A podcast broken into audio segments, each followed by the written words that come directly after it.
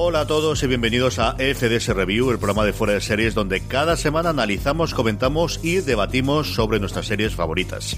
Hoy viajamos hacia el Upside Down, hacia el mundo del revés, para analizar qué ha ocurrido en Hawkins durante la tercera temporada de Stranger Things, una de las series estandarte de Netflix creada por los hermanos Duffer.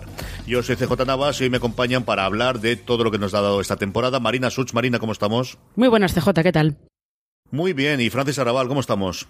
Pues aquí con ganas de hablar de una de mis series veraniegas favoritas. Como es norma de la casa y tradición en review, hablaremos al principio 10-12 minutitos sin spoilers de Stranger Things, hablaremos de cómo nos ha acercado a ella y una valoración global sin spoilers, como os digo, de esta tercera temporada, para luego el resto del programa ya así hablar de las tramas generales, del final, de todos los comentarios intermedios que hay, de todo lo que nos ha dado la serie. Empecemos hablando un poquito de lo que significa Stranger Things, de lo que significa Stranger Things para Netflix. Marina, esta es una quizás de las grandes series, desde luego, de Netflix, o sea, quizás uno de los grandes fenómenos masivos que hay ocupando ese hueco que quizás nos ha dejado Juego de Tronos. Es que da un poco la sensación que es, después del final de Juego de Tronos, como el único gran fenómeno masivo televisivo que hay. En cuanto al nivel de que haya merchandising por todas partes, y además merchandising muy, muy variado, que llegue a todo tipo de público, que llegue a todo el mundo. Ahí me da la sensación de que, en cuanto a series, los únicos dos grandes fenómenos que había o que por lo menos hay a lo largo de este año ha sido Juego de Tronos, que ya se ha terminado, y Stranger Things. Por lo menos esa es la impresión que tengo yo, porque con esta manera nueva de ver las series es muy difícil que haya otra serie que pueda tener este tipo de seguimiento. Lo de Stranger Things es una cosa que ya hemos visto que Netflix no consigue replicar. Tiene series que le funcionan muy bien pues en determinados públicos o en determinados sectores. O La Casa de Papel es un fenómeno, sí, pero es un fenómeno fuera de Estados Unidos, no en Estados Unidos. Stranger Things llega a todas partes. Sí, sobre todo el fenómeno que está al otro lado. Juego de Tronos estará en HBO, al final Netflix es esta plataforma masiva que parece, no, que da la sensación de que tiene todo el mundo, aunque no sea así, y que quizás su serie gran fenómeno, no sé vosotros cómo lo veis, sea Stranger Things. No quiere decir que sea la mejor, que por ahí está The Crown y ahora Mindhunter, que parece que se va a estrenar ya en el mes de agosto, que son series de muy alta calidad, pero esa serie fenómeno que todo el mundo se pone a ver cuando se estrena y que todo el mundo se va a las redes sociales corriendo para comentar y que empieza a sacar los guiños, los easter eggs y a compartir memes de Twitter, pues sí, quizás esa sea Stranger Things. Es desde luego la serie estandarte, yo creo, que tiene a día de hoy. Además, está, como comentaba Marina antes, del peso que empieza a tener La Casa de Papel en Estados Unidos, pero que todavía no es el fenómeno allí, está así. Y desde luego, Stranger Things, el estrenarla el 4 de julio y las referencias que tiene la propia temporada con ese 4 de julio, con la festividad de la independencia americana, yo creo que tiene muchísima relevancia y muchísimo peso. Y lo que sí es clarísimo es que ya no es el fenómeno de la primera temporada de novedad y de sorpresa, sí que es ese viejo amigo con el que te encuentras año tras año, Marina, y lleno de referencias, y que tiene pinta de que Netflix va a durar o va a hacerla durar todo el tiempo que pueda. Hombre, está claro que si por Netflix fuera, esto aguantaría hasta que ya no les queden películas de los 80 que referenciar. Eso está claro. Los hermanos Duffer tuvieron unas declaraciones hace, no sé si fue el año pasado o hace un par de años, en el que decían que ellos no veían que la historia pudiera seguir más allá de la cuarta o de la quinta temporada. Pero esto son todo declaraciones de estas, bueno, ya sabéis. Como digo, hay los titulares marca, que le preguntan a la gente, bueno, entonces, ¿tú ves que la serie dure más allá de la cuarta temporada? Y a lo mejor ellos dicen, pues no, ya tienes el titular. The Stranger Things se va a terminar la cuarta temporada. Cosas confirmadas no hay nada, pero que por Netflix seguirían con Stranger Things hasta el infinito y más allá, por supuesto, porque además seguro que es de las series que les lleva más clientes nuevos de todas las que tienen. Sí, parece ser que sí, que lo que se estaban planteando, ¿no? Lo que han hablado siempre eran de esas 4 hipotéticas temporadas. Estamos viendo cómo los niños crecen, ¿eh? En esta tercera temporada, en la segunda se notaba poquito, en esta tercera se nota mucho. No sé, CJ, lo que van a conseguir aguantar la historia. Sí que por el cómo han manejado la trama durante la tercera temporada, sí es cierta fórmula que pueden seguir replicando, y creo que eso es uno de los aciertos de esta tercera temporada, de donde quizás en la segunda fallaron, y que pudiera llevar la serie eso a tener 5 o 6 temporadas, o un poco lo que Netflix demandase ante la ausencia de tener otro fenómeno de un alcance similar. Pero siempre los Duffer yo creo que han manejado mentalmente esta idea de 4 temporadas. Bueno, al principio manejaban la de 1 porque no sabían cómo esto iba a acabar, pero bueno, cuando ya vieron el éxito han manejado esta idea general de 4 temporadas, en lo que siempre han comentado ellos en paneles o en ruedas de prensa o en declaraciones o entrevistas a las que han ido. Y habrá que ver por eso, porque los niños ya están creciendo, ¿eh? Ya veremos a ver de cara a la cuarta temporada, porque ya van a ser adolescentes bastante maduros. Sí, yo creo que aquí hay dos partes y lo que faltaría ver es si la gracia la tienen realmente esos personajes o es el universo. Yo veo clarísimo que se puede durar muchísimo utilizando pues lo que ahora todo el mundo está utilizando, que es utilizar alrededor del universo de Stranger Things. Yo creo que empieza a tener una mitología en estas 3 temporadas que te da posibilidad de hacerlo. Es cierto que el intento de hacer algo fuera de lo que es el grupo de personajes clásicos en la segunda temporada con esa historia de Eleven, yo creo que tan mal fue recibida por, sobre todo por el público, les tiró un poquito para atrás de intentar hacer experimentos con otros personajes o más con los experimentos o con cosas distintas. Pero yo creo que si tiene futuro más allá de esas 4 o 5 temporadas, que yo creo que sería la cosa lógica más allá de intereses crematísticos puros y duros, es que ampliasen un poquito el universo, pero yo creo que eso todavía nos falta bastante para poder verlo. Vamos a ir con la parte con spoilers, pero antes una valoración global. Marina, ¿qué te ha parecido esta tercera temporada de Stranger Things? A mí me ha parecido muy entretenida. Es muy entretenida, pero también es verdad que en esta es donde le he visto más las costuras de las referencias. En esta me ha parecido sí que como un Frankenstein, un monstruo de Frankenstein enorme, de vamos a tener como un montón de piezas, piezas, referencias, La Cosa, la invasión de los ultracuerpos, las películas estas así como de comedia muy de brocha gorda que había también en los 80 y tal, más cosas, 6 o 7 películas más, vale, tenemos las piezas, genial, ahora vamos a ver cómo las ensamblamos. Le he visto mucho más ese tipo de costuras, pero creo que a nivel de entretenimiento ha funcionado muy bien y ha funcionado mejor que la segunda, eso desde luego. Sí, a mí me ha parecido muy, muy entretenida, me lo he pasado muy bien viendo esta tercera temporada. Me ha gustado menos que la primera, pero bastante más que la segunda. Y el gran pero que le pongo es que, habiendo visto ya la temporada y analizándola con cierta perspectiva, la trama se me queda tremendamente sencilla. Tienes la trama central y alrededor hay poquito más y casi... que lo que la trama que te van metiendo, como todo lo que ocurre con los rusos y las pequeñas conspiraciones, eso, tramas colaterales que podrían convertirse en subtramas y evolucionar, no las llegan a evolucionar, se quedan casi como un forillo de fondo de contexto a la trama principal de la serie. Ese quizás sería el achaque que le puedo dar junto a lo que comentaba Marina, ¿no? De que se le ven mucho las costuras, porque al acabar la temporada digo, bueno, pues me lo he pasado bien, pero siento como que estaba un poquito vacía de miga.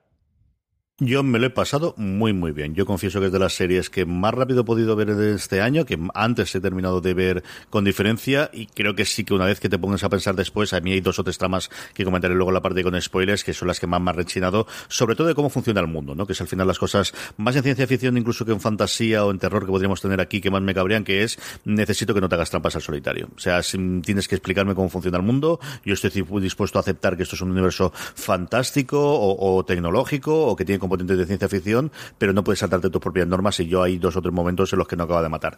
Pero eso a posteriori, de verdad. O sea, yo mientras he estado viendo la serie, me ha entretenido, me ha divertido muchísimo, me han parecido los personajes, volver a reencontrarme, por lo que os decía antes, con viejos amigos, y alguno hablaremos después de ella, especialmente de Robin, que ha sido yo creo que un grandísimo hallazgo, como hasta cierto punto fue Max en la segunda temporada. O sea, yo creo que sí tienen los hermanos Duffer un gran don en estas últimas temporadas de incorporar personajes poquito a poco, no de repente meterte 4 o 5, pero personajes especialmente femeninos que lo están haciendo bastante bien en los distintos años, que también es lo que te permite de alguna forma refrescar las aventuras y refrescar la serie temporada tras temporada, que te pide algo nuevo. Vamos ya con la parte con spoilers. Antes, evidentemente, vamos a poner la cabecera de todos conocidos de Stranger Things, y nada, volvemos en unos segundos para hablar de nuevo con spoilers ya de la tercera temporada de Stranger Things.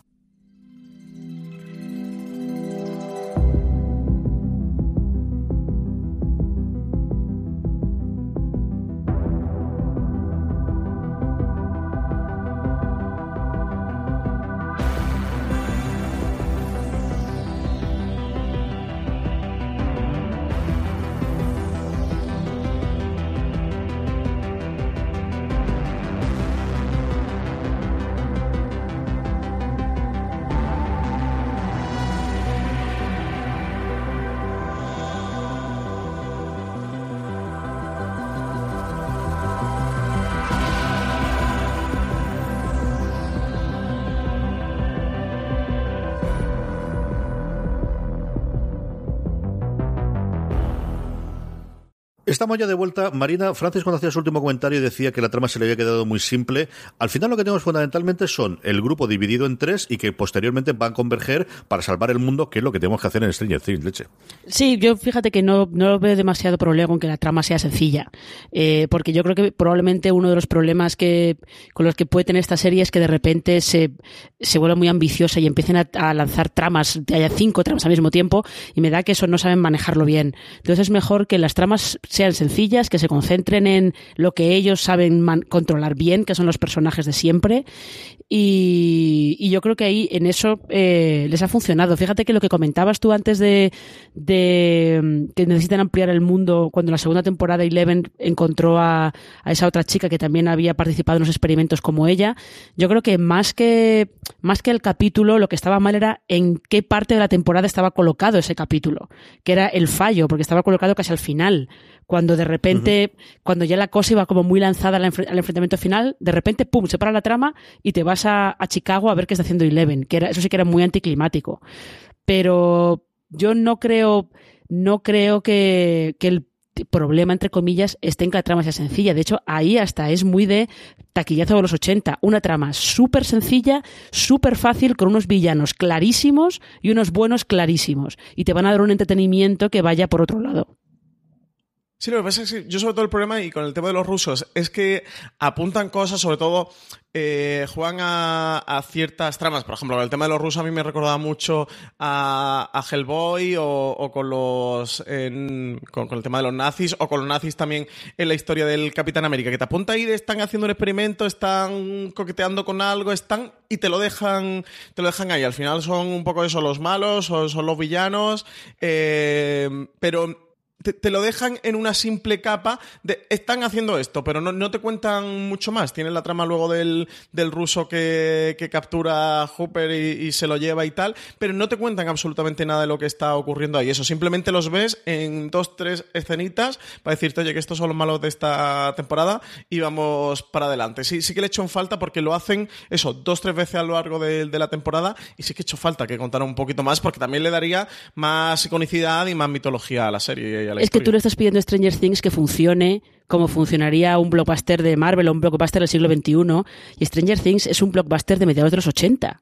Está funcionando con los mismos resortes, los mismos recursos, la misma narrativa facilísima. Es que por mucho que esté hecha en 2019, está hecha como si viniera directamente desde 1985, por lo menos esta temporada. Entonces, claro, la narrativa audiovisual ha avanzado en estos 30 años, pero para Stranger Things no.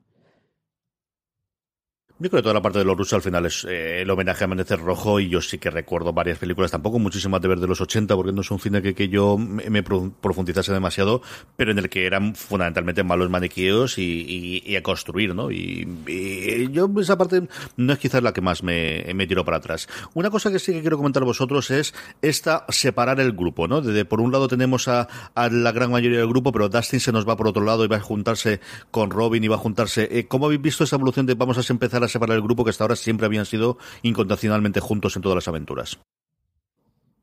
Yo aquí creo que, en contraposición por la segunda temporada, que lo hicieron con Eleven, y para mí fue uno de los grandes desaciertos de la segunda temporada y lo que hacía que bajara mucho el nivel de la serie, sobre todo porque un personaje como es el de Eleven, una actriz como Millie Bobby Brown, con el rol que tiene dentro de ese grupo, sacarla, creo que eso, que el nivel general de la serie te llegaba a bajar, y con todo el final de la primera temporada y lo que ocurría en la primera temporada, eso en la segunda, de repente Eleven que se convierte en un fenómeno y no aparece hasta mitad de la temporada, y luego se reincorpora en el último tramo. Aquí creo que los grupos, no sé vosotros cómo lo veis, pero los tres grupos que forman están bastante bien combinados. Dustin con Steve me parece que tienen mucha química, que tienen mucha vis cómica. Luego hablaremos de las incorporaciones del personaje de Erika y también del personaje de Maya, porque creo que han sido dos muy buenos fichajes. Bueno, el de Robin, que lo hace Maya Hawke, la hija de Ethan Hawke y Uma Thurman.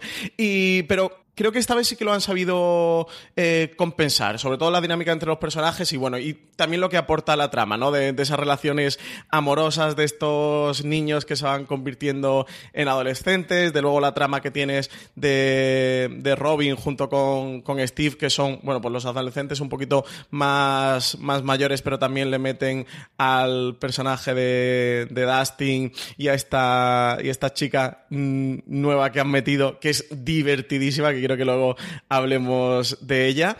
Y para mí bien, ¿eh? Yo sí que estoy contento con cómo lo han llevado, cómo han sabido dividir la temporada.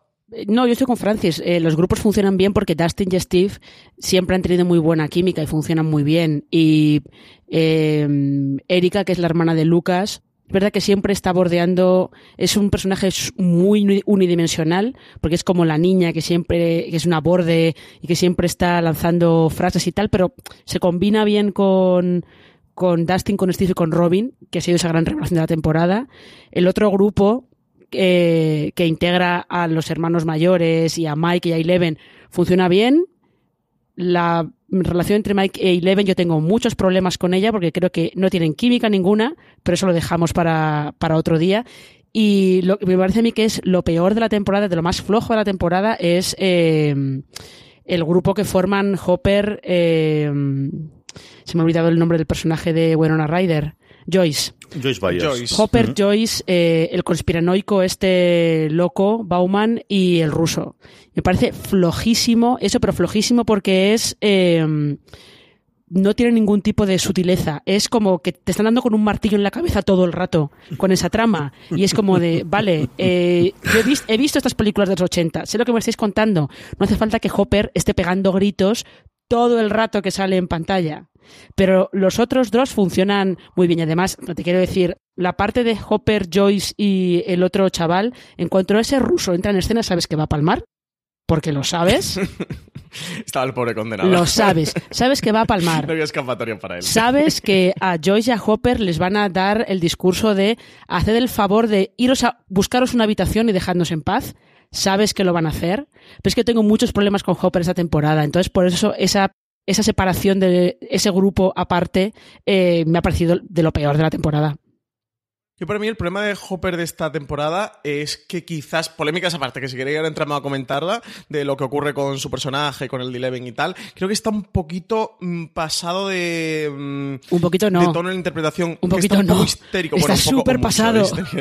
Que está muy por arriba. Entonces, en coherencia con el resto de personajes, creo que sí que está muy por arriba, muy por encima. Incluso lo ves con eso, cuando va con el grupo, con Joyce y con el ruso, incluso con Bauman, que el personaje de Bauman es un personaje muy excéntrico y muy pasado de rosca, muy eso de científico loco, conspiranoico y tal. Él siempre está pasado, siempre está muy serio, muy histérico, muy nervioso y quizá un poquito lo que le pasaba al personaje de Joyce en la primera temporada, ¿no? Que quizás te puede tirar para atrás. No sé si es un problema de interpretación de David Harbour, que además lo han llegado a nominar, ¿no? Está en los Emmy, lo han llegado a meter a David. Lo que pasa es que es por la segunda temporada, ¿no? Sí que estaba nominado. Estará por la segunda, sí, no por la tercera. Sí, está por la segunda, segurísimo.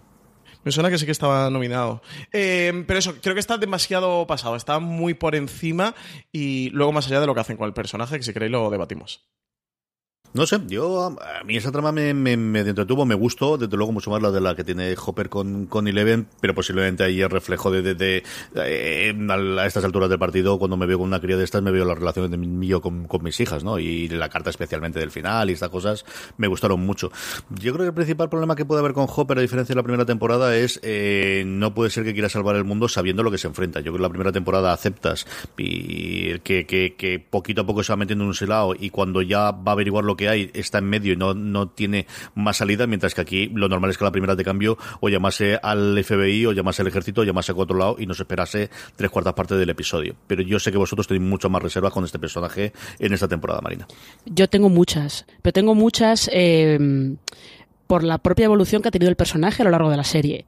Porque el Hopper que ves en la segunda temporada, por mucho que esté ahora muy preocupado por Eleven y que tenga... que tenga pues los miedos de cualquier padre cuando su hija adolescente de repente tiene novio, aunque sea el insufrible de Mike, pero bueno, tiene novio y tal. Entonces yo entiendo los nervios, el miedo, el madre mía, ¿qué está pasando?, que se está haciendo mayor. Pero que el Hopper que vemos en la primera y la segunda temporada, que es un tío que ha evolucionado, que has visto que puede ser un tío muy decente, que lo único que le pasaba es que proyectaba un exterior como de paso de todo, porque pues todavía tenía problemas con lo que estaba lidiando, ¿no? Y de repente en la tercera lo que hace es involucionar. Se convierte en un, en un troglodita. Pero se convierte en troglodita solamente porque el guión pretende sacar chistes a su costa. Entonces me parece que a ese personaje le han hecho un flaco favor en esta temporada. Lo que han hecho ha sido involucionarlo solamente por eso, para sacar unos cuantos chistes bastante de brocha gorda y que yo pensaba que estaban superados hace 30 años a su costa, simplemente. Por eso yo tengo muchos problemas con Hopper. Porque me parece... Yo protesto. Me parece que le han hecho... Esto que se quejaba mucha gente al final de Juego de Tronos, de que es que se han cargado a Daenerys. Bueno, la evolución de Daenerys está infinitamente mejor hecha que lo que han hecho con Hopper en esta temporada. Yo protesto. A ver, por cierto, David Harbour no está nominado a los Emmy, que me he liado. Yo he consultado la nominación. No sé por qué, me sonaba que si lo había nominado. Lo he consultado y no está. Es que estuvo nominado por la primera, me suena. Con la primera, ¿no? Sí, pero me he liado con esto 2019, me sonaba que sí que estaba nominado. A ver, con el personaje Hopper y toda la polémica, bueno, polémica además que estuvo más acrecentada porque Evan Rachel Wood se fue a Twitter, se le calentó la mano y puso, sé que estuvo viendo la tercera temporada de Stranger Things, y puso que nunca debería nadie salir con un hombre como el policía de Stranger Things, que como que los extremos así de celos y las rabietas y tal, que no eran atractivas, como la televisión hacía a veces creer. Eso en referencia al personaje de Hopper en Stranger Things. Yo creo que lo hacen con Hopper, o sea, estoy en parte de acuerdo de que sí lo utilizan como ciertos chistes o que el personaje puede estar utilizado hasta cierto punto, pero creo que todo tiene sentido, todo queda contextualizado con el último episodio, sobre todo con las últimas /última escena del último episodio de la tercera temporada, que es una escena tremendamente emotiva y que sin el camino que te han construido de lo que ha ido sufriendo y padeciendo el personaje junto a Eleven, pero sobre todo principalmente él, no tendría sentido. Viendo la temporada sí que el personaje me rechinaba hasta cierto punto eso, porque aparte de la interpretación, como os decía, que le veo un poco extrema y como está escrito el personaje a veces se me va de tono por arriba, pues eso, había cierta actitud, ciertos comportamientos que me rechinaba verlo, por mucho que estés en un contexto de serie de los 80, etcétera, etcétera, etcétera, y quieran jugar un poquito por ahí, que entiendo que a los hermanos Duffer pues le pueda resultar atractivo ir probando cosas y tienen con el personaje por ahí ante la situación de Eleven, pero recordemos que este personaje viene de que su hija falleció, que su hija murió, que ahora tiene esta segunda oportunidad con Eleven y que él, dentro de sus capacidades, está intentando hacerlo todo lo mejor posible. Evidentemente, se equivoca y ese es el final de la tercera temporada y esa es la carta que él le escribe a Eleven. Entonces, está claro que todo el camino que le han construido, todo el recorrido que le construyeron durante esta tercera temporada es justo para llegar a ese punto en el que el personaje ha muerto o no y se redime mediante esa carta y él reconoce los fallos y los errores que ha cometido. El propio personaje reconoce todo lo que ha hecho. Entonces creo que a partir de ahí las críticas se caen por sí solas y se desmontan porque lo han construido para llegar a ese punto y para que el personaje diga... Me he equivocado. Tenía miedo y el miedo me hizo equivocarme. Lo siento mucho. Yo discrepo radicalmente con lo... Estoy en parte de acuerdo contigo, pero discrepo radicalmente en la manera en la que lo han hecho. Lo han hecho fatal. Sí que puede ser un poquito brocha gorda, ¿eh? O sea, entiendo el punto que tú dices de... Sí, los que se han quejado de Daenerys Targaryen, pues con Jim Hopper la llevan clara. Sí que lo podrían haber hecho mejor y eso, yo insisto, que el personaje no es de lo que más me gusta. Pero entiendo lo que le ocurre al personaje como humanidad por la redención final que le construyen mediante la carta. Y ese momento creo que es muy bonito, creo que es muy emotivo. Para mí es de las mejores escenas que nos ha dejado esta tercera temporada de Stranger Things. Yo creo que cambiar personajes de temporada a temporada ya es algo que nos han hecho o cambios que nos hicieron con Steve. O sea, yo me encanta el Steve de la tercera temporada, me lo he pasado muy bien con él, con la relación que tiene con Robin y la que tiene con Dustin, pero siéndose el Steve de la primera temporada, ni de coña. Absolutamente nada. Y hicieron un giro de 180 grados con el personaje cuando vieron por dónde podían sacarlo y que era un personaje agradable y decidiendo convertirlo del novio pelmazo que iba a tener y que al final se iba a cabrear la novia y se iba a ir con el que todos queríamos, a de repente, de alguna forma, el hermano mayor de todo el grupo y el guardián, que creo que es un papel papel muy chulo, pero al final es totalmente distinto del que se nos había presentado. Hemos hablado ya varias veces de ella. Las dos incorporaciones de chicas, especialmente Robin, yo creo que son dos de las grandes revelaciones de esta temporada, Marina. Sí, Robin desde luego también es otro personaje como muy arquetípico de estas pelis de los 80. De repente la chica así sarcástica, como guay, que el chico de la peli... la típica que sabes que el chico debería estar con ella porque le conviene más, pero él está como a otras cosas, y realmente funciona muy bien. Incluso el giro que le dan a esa típica historia de que de repente Steve se da cuenta de que quien le gusta es Robin, está bien llevado, lo manejan bastante bien, y sobre todo es que Robin se integra muy bien en la dinámica con Dustin y con Steve. Y en este monstruo de referencias que es Stranger Things, confieso que a mí me hizo mucha gracia ver que de repente hacían un guiño a Indiana Jones y la última cruzada con Steve y Robin. Pero bueno, ella, lo cierto es que ha sido una gran revelación, la verdad. Sí, está genial, ¿eh? Y sobre todo puede ser de los personajes que más química encuentren entre ellos. A ver la carrera que le depara a Maya Hawke, porque ha empezado a cosechar titulares y todo el mundo a hablar de ella. Y creo que no, por lo que comentáis, que a vosotros el personaje Erika Sinclair sí que os rechina un poquito más, os parece un poquito eso más sacado, pero a mí me hizo mucha gracia. Yo me lo pasé genial con ella. Me recordaba mucho a Liana Mormont en Juego de Tronos, de ese punto de... niña pequeña que le va dando zasca a todos los mayores, que a todos los pone en su sitio de mira, no, las cosas son así, no tienes ni puta idea. Y de verdad que me hizo muchas gracias desde la primera escena que aparece allí en la heladería, que aparece con Steve y negociándole y tal, con todo el tema de los helados. Luego cuando se va incorporando el grupo, de hecho estaba deseando por Dios que cuando se junte todo el grupo, ya hacia la escena final para acabar con el monstruo, hayan incorporado a este personaje, que no se quede como un personaje secundario que aparecen unas cuantas escenas y luego descartan,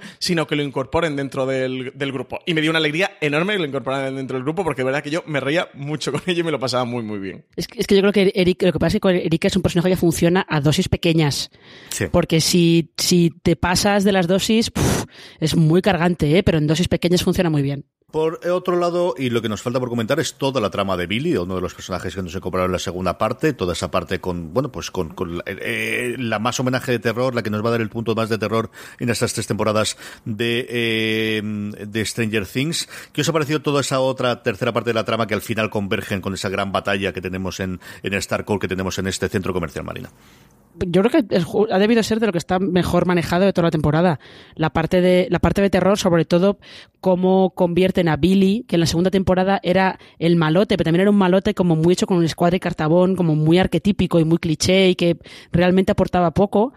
Y está bien que ese personaje lo hayan convertido, sí, en el malo, pero porque en realidad lo posee el azotamentes, y lo posee de una manera mucho peor de la que posee a Will en la segunda temporada, porque aquí lo que vemos es una invasión de los ultracuerpos total, y encima es un terror de estos guarros, como yo digo, es un terror de estos guarros muy asqueroso, con un monstruo que cada vez se va haciendo más grande según se va uniendo más partes suyas que están por ahí desperdigadas.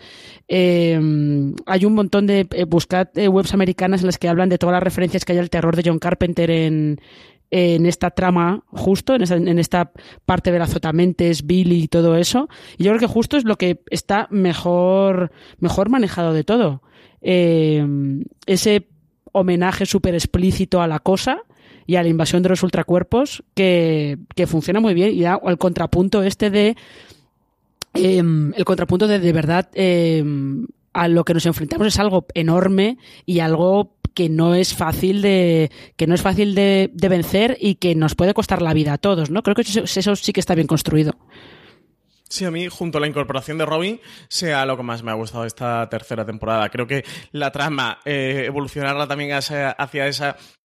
terror, que sea la temporada más terrorífica de todas, donde tienen más elementos del cine, del audiovisual, de terror, y cómo lo van conduciendo. Y con el tema del monstruo, a mí era algo que me pasaba con el monstruo en la segunda temporada, que era como el efecto el error Roland Emmerich, ¿no? Que es si ya hemos hecho una parte, para hacer la segunda tiene que ser más grande. Y si hemos hecho Independence Day, si vamos a hacer una segunda, la nave tiene que ser más grande, que todo se basa en el más grande. Stranger Things creo que en la segunda sí que comete ese fallo. Creo que en la tercera lo enmiendan y han girado hacia otra cosa, que es hacer algo diferente, seguir evolucionando, incorporar nuevos elementos, y sí que creo que toda la trama de terror es de las cosas más atractivas y que también le da un punto más adictivo a esta tercera temporada de Stranger Things, que al final es un campo natural para una serie con esta mitología, y creo que sí que lo han sabido llevar. Todas las referencias a John Carpenter, como comentaba Marina, es casi el gran easter egg de esta tercera temporada, de estar pillando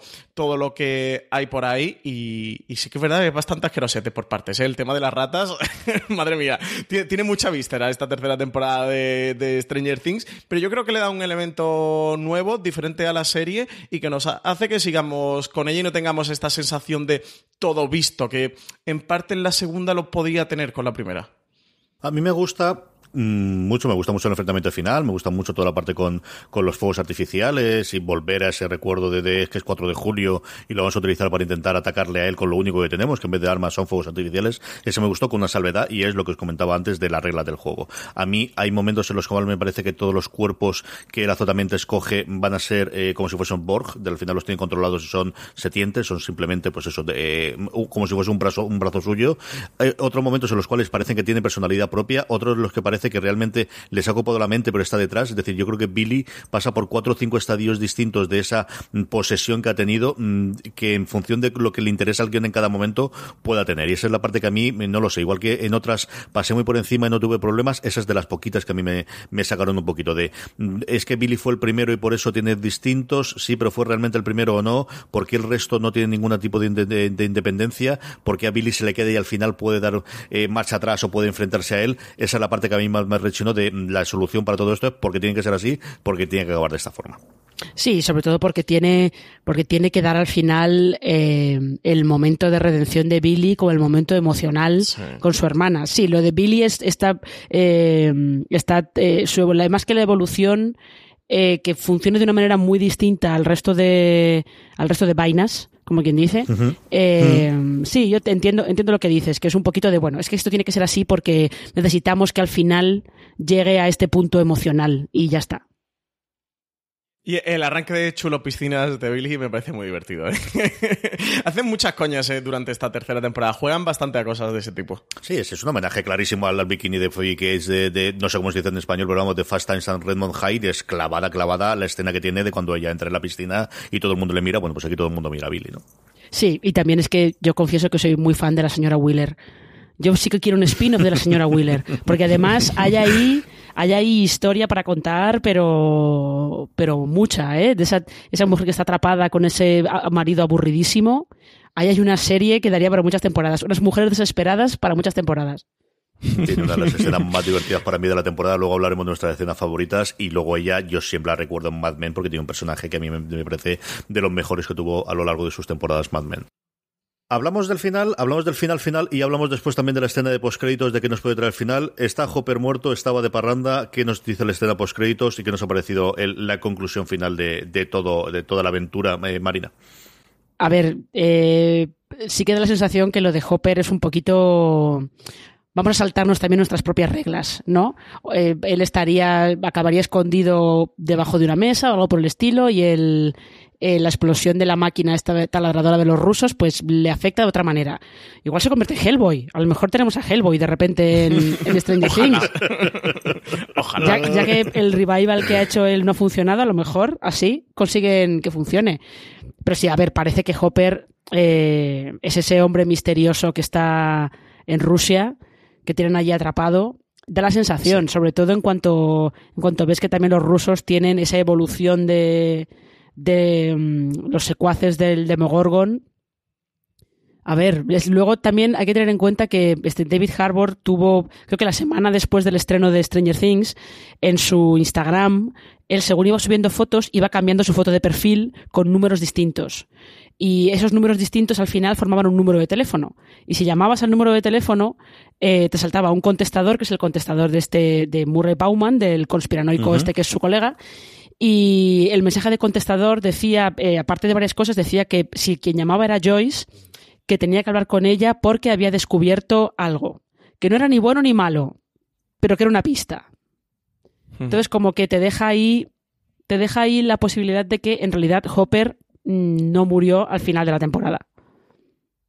A mí está quizás lo que ocurre, o sea, la resolución que le dan al personaje es de las cosas, la cosa que más me ha rechinado de todo lo que ocurrió en la tercera temporada de Stranger Things. CJ, tú comentabas lo del personaje de Billy con la azotamentes, que al final se hacían trampa al solitario, y aquí con todo lo de la máquina de los rusos, exactamente igual. La primera escena que vemos es de cómo empiezan a abrir y explota esto, y los científicos que hay por allí o los operarios de las máquinas mueren. El final de la serie vemos también como cuando esto explota, que ha muerto todo el mundo, pero sin embargo Hopper parece que ha viajado al mundo del revés, ¿no? Entonces dice, bueno, si estaban todos en la misma sala, y de hecho Hopper está hasta más cerca, habría muerto con mayor intensidad ante esta explosión, igual que el resto de científicos operarios que están por allí, no que a él misteriosamente lo han trasladado al mundo del revés y todo el resto de científicos operarios han fallecido. No sé si vosotros le veis explicación alguna, no sé cómo lo van a hacer de cara a la cuarta temporada para darle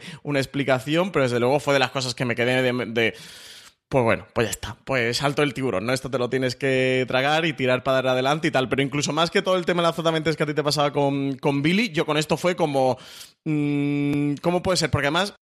con Billy va siendo a lo largo de varios episodios que puede quedar más disimulado y en función de lo que vas necesitando que evolucione la trama, pero aquí es que ves como Hooper no está y el plano siguiente son los científicos allí espachurrados, los pobres y hechos papilla. Entonces me dejó un poco así y tal. Yo apostaría porque Hopper vive, no creo que haya ninguna posibilidad de que Hopper no vive. Entiende que es el motor y el punto de enlace entre la tercera y la cuarta temporada que se han dejado los hermanos Duffer, de que va a ser esta, bueno, y además con todo el tema de la carta, va a ser el motivo para que el grupo se junte e intenten rescatar a Hooper y ir a por él.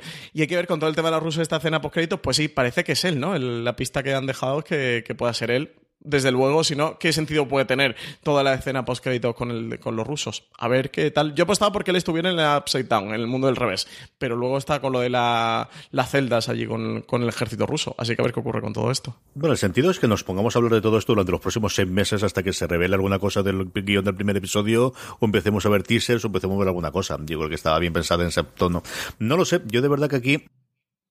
si tuviese que apostar, no lo tendría nada claro. Yo creo que sí que sigue. Yo creo que Harbour no va a dejar esta temporada así, salvo que se lo digan. Yo creo que es muy complicado quitarse a Hooper después de haber abierto esa puerta en la escena postcréditos, como todos parece que ocurre. Pero creo que puede ser cualquier cosa. Y de paso, también nos pregunto, esa cuarta temporada que está confirmada, que vuelve a los estrenos tradicionales que tenían ellos fuera de verano, o finales de verano, mejor dicho, en agosto. Marina, ¿por dónde puede ir ¿por dónde puede ir la cuarta temporada? Vamos a tener este rescate de Hooper, vamos a salir de una vez de Hawkins. ¿Por dónde crees tú que puede ir la cuarta temporada? Pues es una buena pregunta, la verdad, no lo sé, porque además los niños crecen, y una cosa que sí que está haciendo bien Stranger Things es no disimular que los niños están creciendo, ¿no? O sea, directamente ellos son muy conscientes de que tienen unos actores que ahora deben tener como 14 años o algo por el estilo, que cuando se estrene cuando empiecen a rodar y se estrene la temporada, a lo mejor tendrían 16. O sea, eso ellos van a tener que seguir incorporándolo en la serie. Algo tiene que pasar para que Eleven vuelva a Hawkins, claramente, y para que Eleven recupere sus poderes, eso es así. Uh-huh. Y lo que no sé es si rescatarán a Hopper o si los rusos utilizarán a Hopper para cualquier otra cosa. No lo sé, yo toda esa escena post-créditos a mí me recordaba mucho a un capítulo de Expediente X en el que tienen un montón de gente, los rusos tienen un montón de gente con los que están experimentando en Tunguska, están experimentando con ellos con el cáncer negro porque quieren crear híbridos entre alienígenas y humanos. Entonces no sé qué puede pasar ahí. Aquí yo no me atrevo a decir nada. ¿Saldremos de Hawkins? Yo creo que probablemente el principio de la temporada, la primera mitad de la temporada, será o fuera de Hawkins o mostrando cómo han ido evolucionando todos estos personajes después de lo que pasó en esta temporada, pero en algún momento acabarán todos en Hawkins. Es que al final, de verdad, que es que Stranger Things funciona tal cual estos taquillazos superclásicos veraniegos, y el esquema sería un poco ese, siempre tienen que acabar todos en Hawkins. Sí, ese componente formulaico lo tienen muy marcado. Hay que ver lo que ocurre con Hopper. O sea, ¿apostáis porque quizás tenga superpoderes por todo el tema de la máquina y de la explosión? ¿O que haya sobrevivido pero que tenga como cierto tipo de contaminación, radiación y eso, lo conviertan en una especie de Hellboy o alguna cosa así? Hellboy o el Doctor Manhattan. Cualquiera de los dos me sirve. Sí, directamente. Sí, a ver qué tal. Hombre, lo de Eleven creo que está claro, ¿no? Al final el camino de Eleven es que recupere los personajes. Después de la pérdida de poderes es que el personaje tienda a recuperarlos, y entiendo que por ahí todo lo que ocurre al final, eso con Hooper, insisto de nuevo, y lo de la carta, que sea el motor de Eleven de recuperar a Hooper y en ese camino consiga recuperar sus poderes, porque sin sus poderes no lo va a poder conseguir. Así que yo entiendo que van a tirar por ahí. El qué y el cómo se van a salir de Hawkins, yo creo que al final la trama principal se tiene que desarrollar en Hawkins. No sé si eso, pues un primer episodio de reencuentro de los personajes o de búsqueda de los personajes, unos primeros episodios, pero que desde luego la trama finalice y acabe en Hawkins. Lo que nos han mostrado, y que por eso también los rusos tienen allí la base, es como que hay una cierta grieta, ¿no? Un punto de conexión a ese mundo del revés. Entonces, bueno, pues los rusos tendrían que volver con Hooper a Hawkins para conseguir conectar y seguir con sus experimentos. Entonces, bueno, por ahí creo que sí que lo tienen bien enganchado para que los rusos vuelvan a Hawkins después de lo ocurrido en esta tercera temporada. Que justo yo iba a decir lo que decías tú, CJ, que es los rusos o cualquier otro. Ahora la evolución lógica en estos villanos, primero fue el gobierno de Estados Unidos a través del ejército y de un laboratorio secreto, y luego fueron los rusos. Lo siguiente tiene que ser una empresa que se entere de esto y que quiera, de manera privada, quiera abrir la puerta. Uh-huh. Sí, aquí un Skynet o algo de esto nos hace falta. Una corporación mala, malosa, nos haría falta con cierta premura, totalmente. Yo creo que esa es una de las cosas inteligentes que hace esta temporada, el de explicar de por qué Hawkins. Bueno, pues porque aquí es de todo el mundo donde hay esta grieta, hay mucha gente que quiere acceder, pero este es el lugar donde es más fácil hacerlo, y los rusos lo han demostrado así. Yo creo que eso es una de las cosas inteligentes que tiene desde luego esta temporada para dar esa razón de por qué van a volver, sobre todo los Byers, a los que hemos visto que están de mudanza. Es decir, no sabemos el resto de lo que ocurre, pero sí que sabemos, tenemos ese documental de Hawkins es un sitio malísimo, en plan Cabot Cove de se ha escrito un crimen donde todo el mundo, todo pasa absolutamente de todo, y la gente empieza a huir, que es totalmente lógico, y tampoco tendría sentido que 3 temporadas después la gente siga quedándose de allí después de todo el follón y todas las cosas que se están montando. Vamos cerrando un poquito el programa con momentos, con escenas y con personajes que nos han gustado especialmente a lo largo de esta tercera temporada de Stranger Things. Marina. Yo me quedo con Robin. Yo con Robin y Erika Sinclair. Sí, sí, sobre todo las charlas que tienen Robin y Steve en la heladería, yo me quedo con ellos. Y en cuanto a escenas, yo es que tengo un pequeño problema, y es que después de terminar de ver Stranger Things se me mezcla todo. No sé qué ha pasado en cada capítulo, esto lo tengo todo mezclado.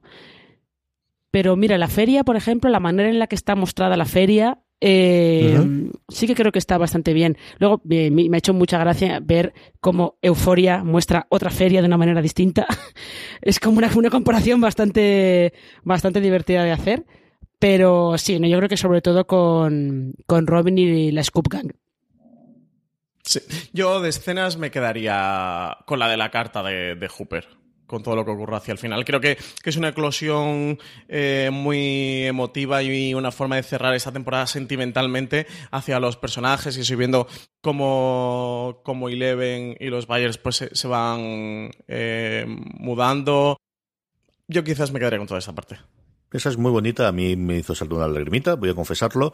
A mí la escena que me encantó es cuando llegan Hooper preguntando de dónde están los chiquillos, y Carla Buono, su personaje, le dice, pues sí, en verano, ¿dónde va a estar? Pues por ahí dando vueltas, sí. Y llevan desaparecidos, y es lo más normal del mundo que lleven 2 días desaparecidos y que estén haciendo cosas. Bueno, pues estarán en Hawkins y estarán haciendo cualquier cosa tan de los blockbusters de los 80 que luego pasarían, cosa, bueno, aquí, en fin, si un chiquillo no sabe dónde está los 3 minutos, y, aparte de que tenga el GPS de tracking dentro, se puede montar la mundial, ¿no? Esa parte de verdad que tuve que parar el episodio porque me estaba muriendo de risa, Marina. Ya, a ver, hay cosas que están muy divertidas y que están muy logradas. Pero bueno, sí, no tengo mucho más que añadir, porque de verdad os prometo que ahora mismo no soy capaz de acordarme de nada. Lo tengo todo mezclado. ¿Qué habéis echado de menos en esta tercera temporada, Francis? Pues quizás lo que comentaba ahí como arrancaba el programa, que las tramas, que hubiera más tramas secundarias y que las que plantean, a mí de nuevo insisto en el tema de los rusos, que estuvieran un poquito más desarrolladas, que nos dieran más de contexto, sobre todo la parte de mitología, que nos ampliaran un poquito más, que nos contaran más qué es lo que ocurre en ese Hawkins, la parte de la grieta que comentábamos. A ver, que lo apuntan y lo cuentan y yo creo que lo puedes comprender y lo puedes pillar y que tampoco es demasiado difícil, pero tampoco ahondan demasiado en el tema, cosas de ese tipo. Sí que me hubiera gustado que exploraran por ahí, que nos dieran un poquito más de este universo que han creado los Duffer, que se llama Stranger Things. Por el resto, quizás todas las cosas que echaban falta de la segunda temporada, en esta tercera, en cierta medida, lo he tenido, como comentaba, con el componente de terror, de ir incorporando nuevos elementos a la serie, que en la segunda se habían quedado anclados en la primera, o repetir ciertas fórmulas de la primera, y en esta tercera creo que sí dan ese pasito más allá, de hacer algunas incorporaciones al reparto y a este grupo que le dieran más cohesión, que les siguiera hacer creciendo, de tener esos personajes que tanto nos gustaban de la primera temporada, este grupo de niños que nos gustaba de la primera temporada, pero que nos fueran incorporando algo nuevo. Creo que esto con Robin principalmente lo han conseguido muy bien, y principalmente eso. Yo vi una cosa que tenía cierta duda en la tercera temporada, sobre todo lo pensaba cuando vimos la primera y de la segunda a la tercera, que era qué iban a hacer con este grupo de niños que tanto nos había gustado, que nos había conquistado y que por tanto nos había enganchado a Stranger Things conforme fueran creciendo. Creo que lo que decía Marina, han cogido la realidad de frente, la han tomado y la han hecho suya, y a partir de ahí le han sacado partido. Y creo que eso sí, en esta tercera está bien llevado. Habrá que ver también cómo lo siguen evolucionando hacia la cuarta, pero incorporar pues esos elementos que también están en la cultura popular de los 80 y en el audiovisual de los 80, para asumir que estos niños ya han dejado de ser niños, que empiezan a crecer, que se están convirtiendo en adolescentes, y de darle ciertas tramas como la de pues, los intereses románticos con ellos, o lo que ocurre con Dustin, ¿no? De que se ha ido al campamento de verano, que se ha enamorado de una chica, que todo el mundo se ríe de él porque piensan que es mentira, que se lo está inventando. Uh-huh. Bueno,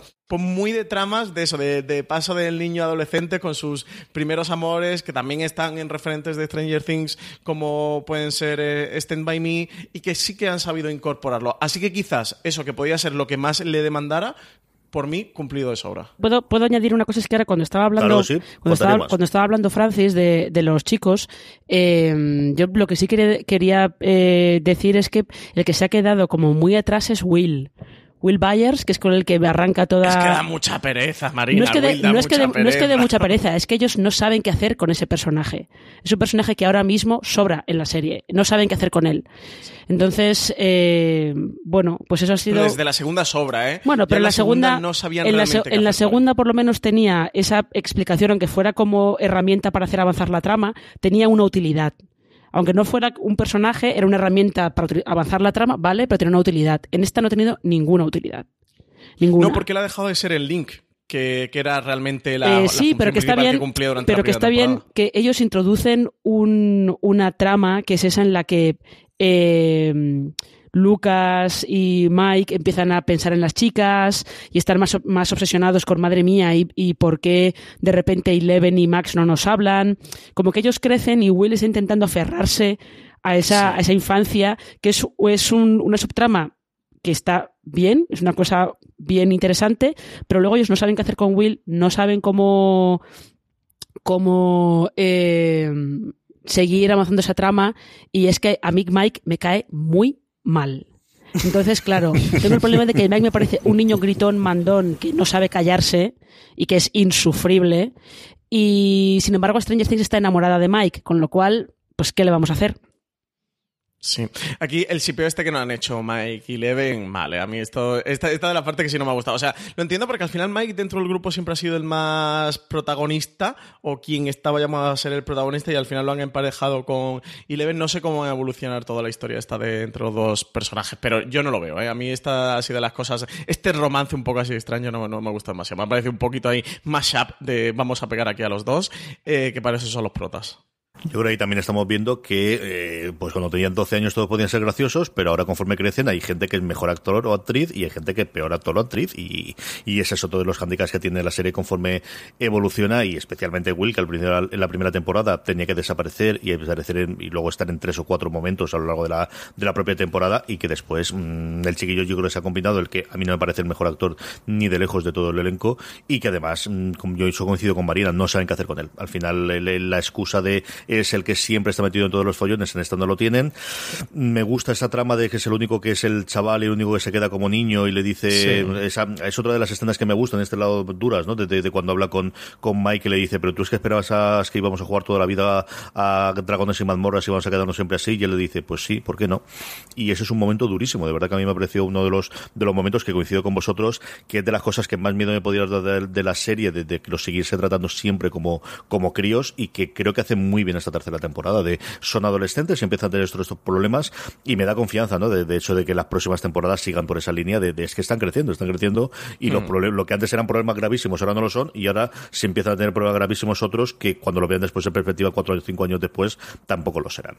Sí, que en cierto sentido pueden hacer como lo que han hecho o lo que van a hacer, mejor dicho, con las películas, con las nuevas versiones de IT, entre IT 1 y IT 2, que en la primera son niños, en la segunda van a ser ya mayores. Al final sí que puedes evolucionar de esa manera Stranger Things ad infinitum, porque si vas asumiendo que estos personajes van creciendo y vas abordando las problemáticas a las que se enfrentan a sus diferentes edades, no te tienes que quedar anclado en ese Stranger Things de es un grupo de niños, de que esto es Stand By Me y vivir lo que a ellos les ocurra, sino que es la historia de estos personajes que comienzan como niños, y eso, puedes tenerlos con 35 años haciendo Stranger Things temporada 13.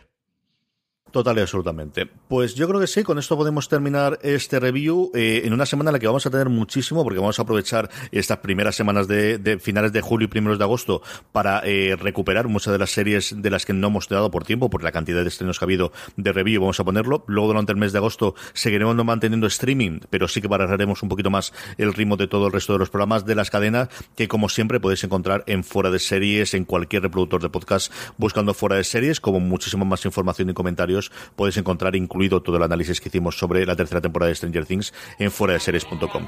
Marina Such, un beso muy fuerte y hasta el próximo programa. Hasta el próximo programa. Don Francis Arabal, hasta el próximo programa. Pues hasta el siguiente, CJ. Y a todos vosotros, querido audiencia, un abrazo muy fuerte y recordad, tened muchísimo cuidado ahí fuera.